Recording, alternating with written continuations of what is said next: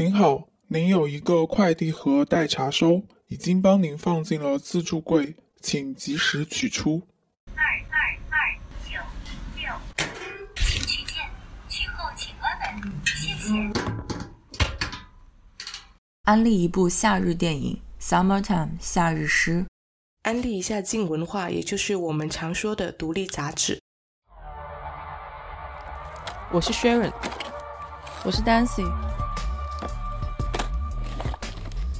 你现在收听的是拆盒子，Watch outside，Watch outside。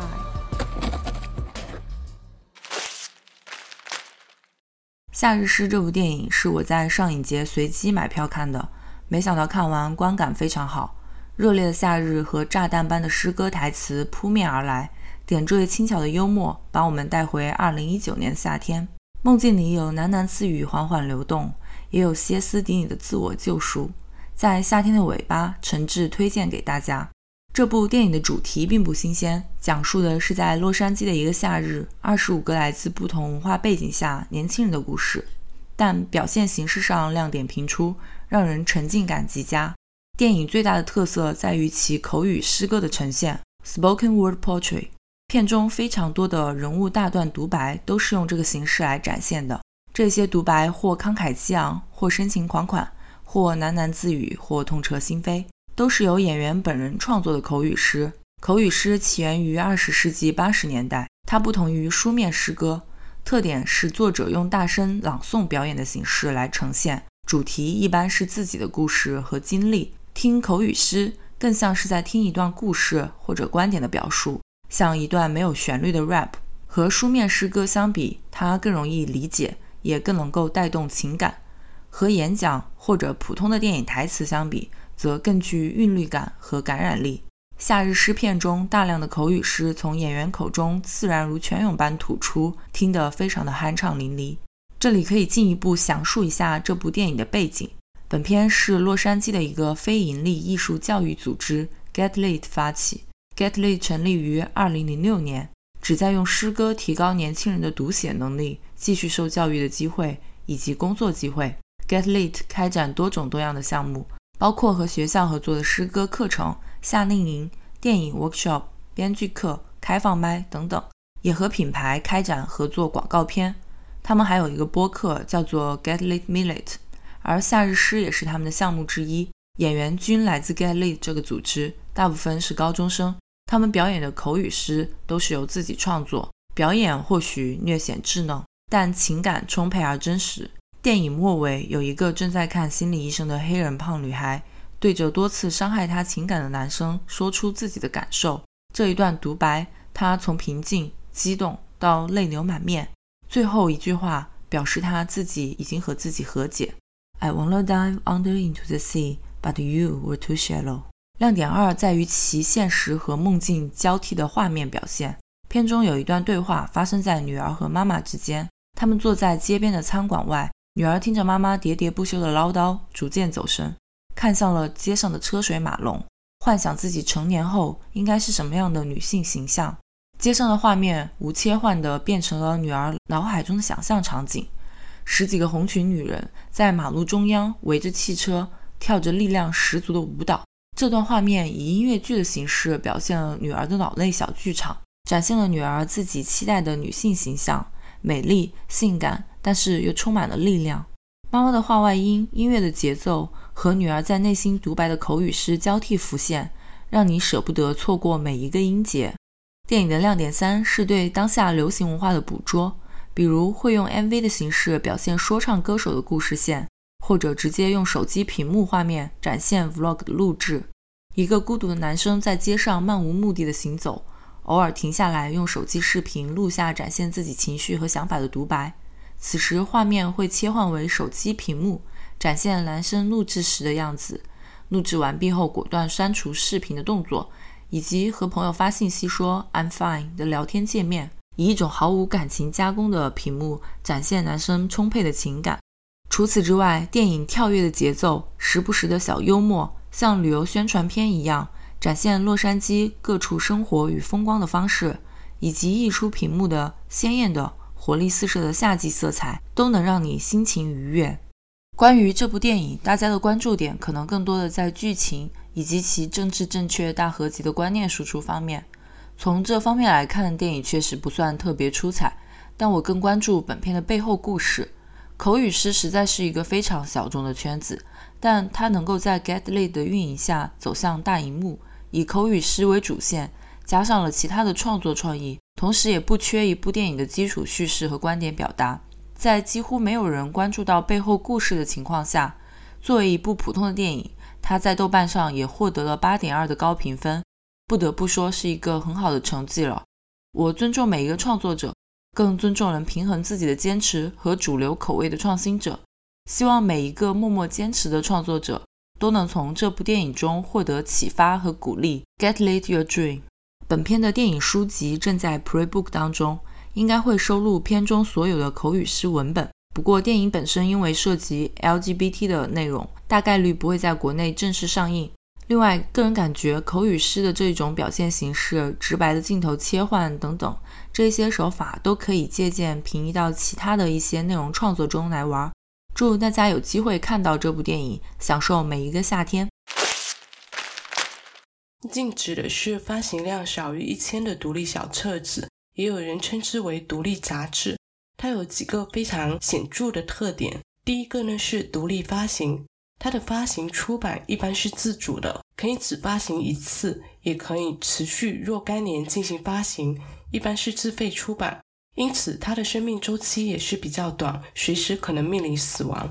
第二个特点是 DIY 特性，Zine 一般是以手工制作为主，会以真诚的原汁原味的方式来展示某种小众喜好，是把创意融入到可以随身携带、随手翻阅的小册子里面去。第三呢是它的边缘性，Zine 一般服务于那些不再愿意消费主流媒体，并且试图去摆脱主流媒体控制的人，可以说是亚文化群体的发声阵地。所以它是高度个人化以及小众圈层的一个产物，通常会在小众社群里进行一个流通，任何人都可以自由的发表自己的艺术想法，这也是 zin 非常重要的精神之一。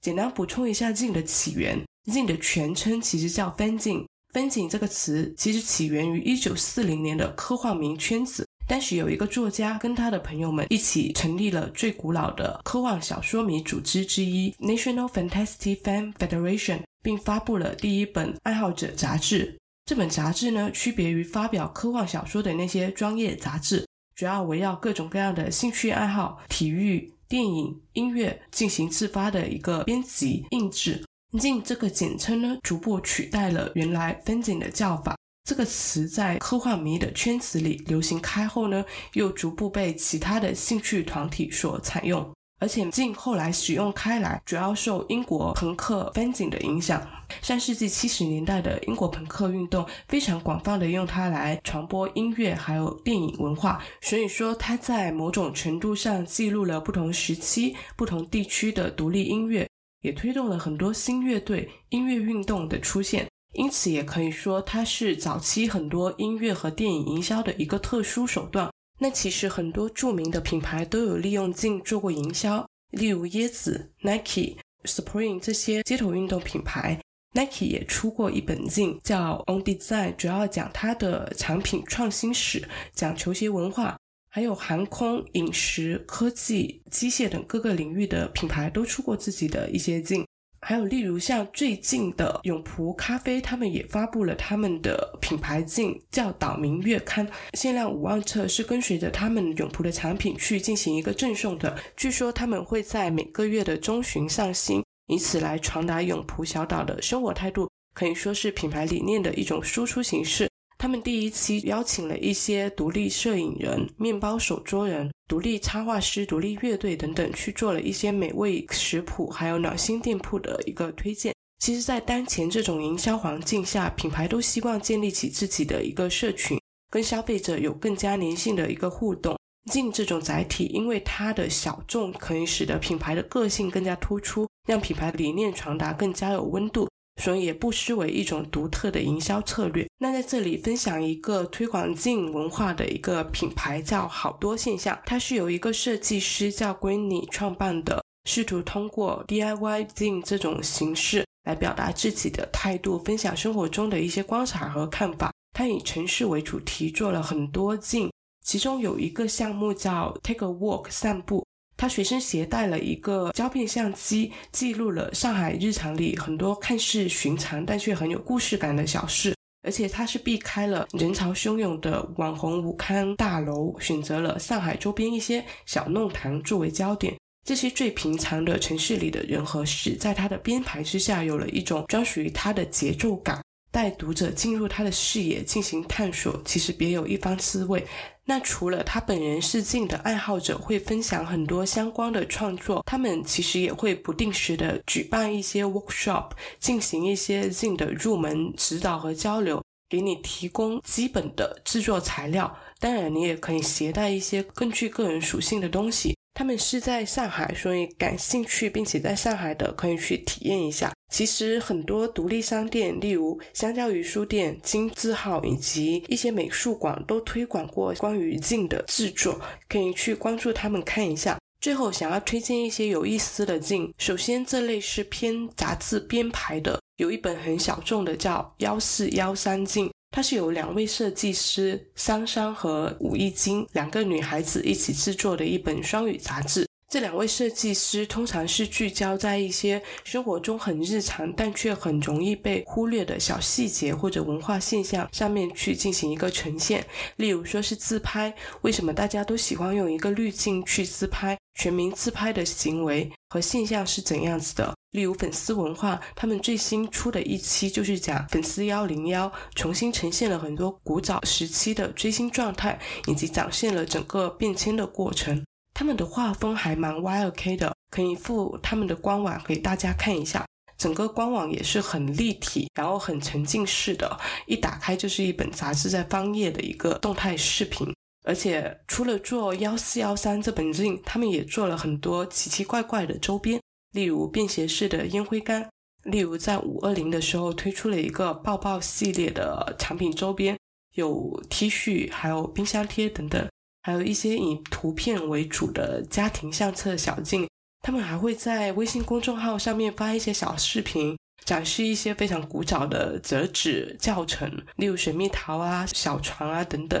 就也是在为爱发电，做一些很酷又非常有意思的事情。第二类是更加清亮一点的偏插画像的一些镜，大多数是采用 mini 镜的形式，用绘画的形式来展示一个小故事，从而表达自己的一些理念。例如像插画师拔斯里尼，他跟 SS 艺术中心合作了一幅漫画，叫《草坪 Alone》。嗯，他提取了一些草坪的元素，设计了一个非常有质感的毛绒小草封面，很可爱。然后很多本小镜拼在一起，就是一块绿色草坪，里面则是他非常色彩明快、天马行空的故事。据说这本小镜的灵感来源于他的一个梦境，就是在草坪上行走，突然发现草下的草坪也是一个展品，而自己变成了展品的一部分。所以他就是想借这样短小的一个灵感叙事来阐述自己对于替代品这个概念的理解。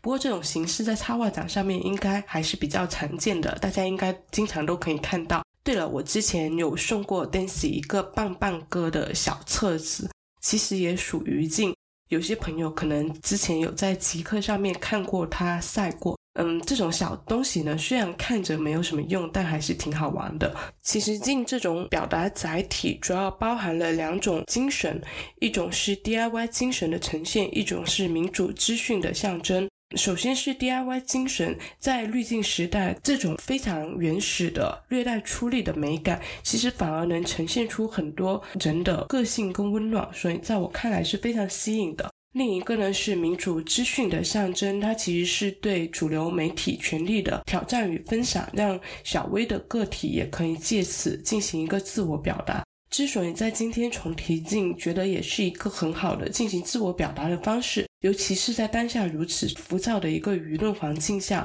如何让对话开始，让对话发生。让创意被激发，让表达被聆听，让艺术被尊重。或许我们可以寻找更多主流之外的阵地，在贫瘠的荒野上栽种一朵独属于你自己，或者说是你们那个圈层里的小花，嗯，希望利用镜对抗平庸的时代，这种形式还可以继续存在。Hello，正在收听的是由 Dancy 和 Sharon 主理的播客节目《拆盒子 Watch Outside》。如果你喜欢我们的节目，可以去苹果播客给我们好评，让更多的人听见我们的声音。也欢迎到我们的便当盒进行打赏支持。更多互动方式以及我们节目中提到的所有信息的详细补充，都可以在节目的 show note 中找到。我们的固定网址是 watch 横杠 out 横杠 side dot com，欢迎到这个地址来找我们玩。我们推荐你在苹果播客、小宇宙、Google Podcast 等泛用型客户端收听，也可以在网易云音乐、QQ 音乐、喜马拉雅等平台找到我们的节目，搜索“拆盒子”即可。感谢您的收听。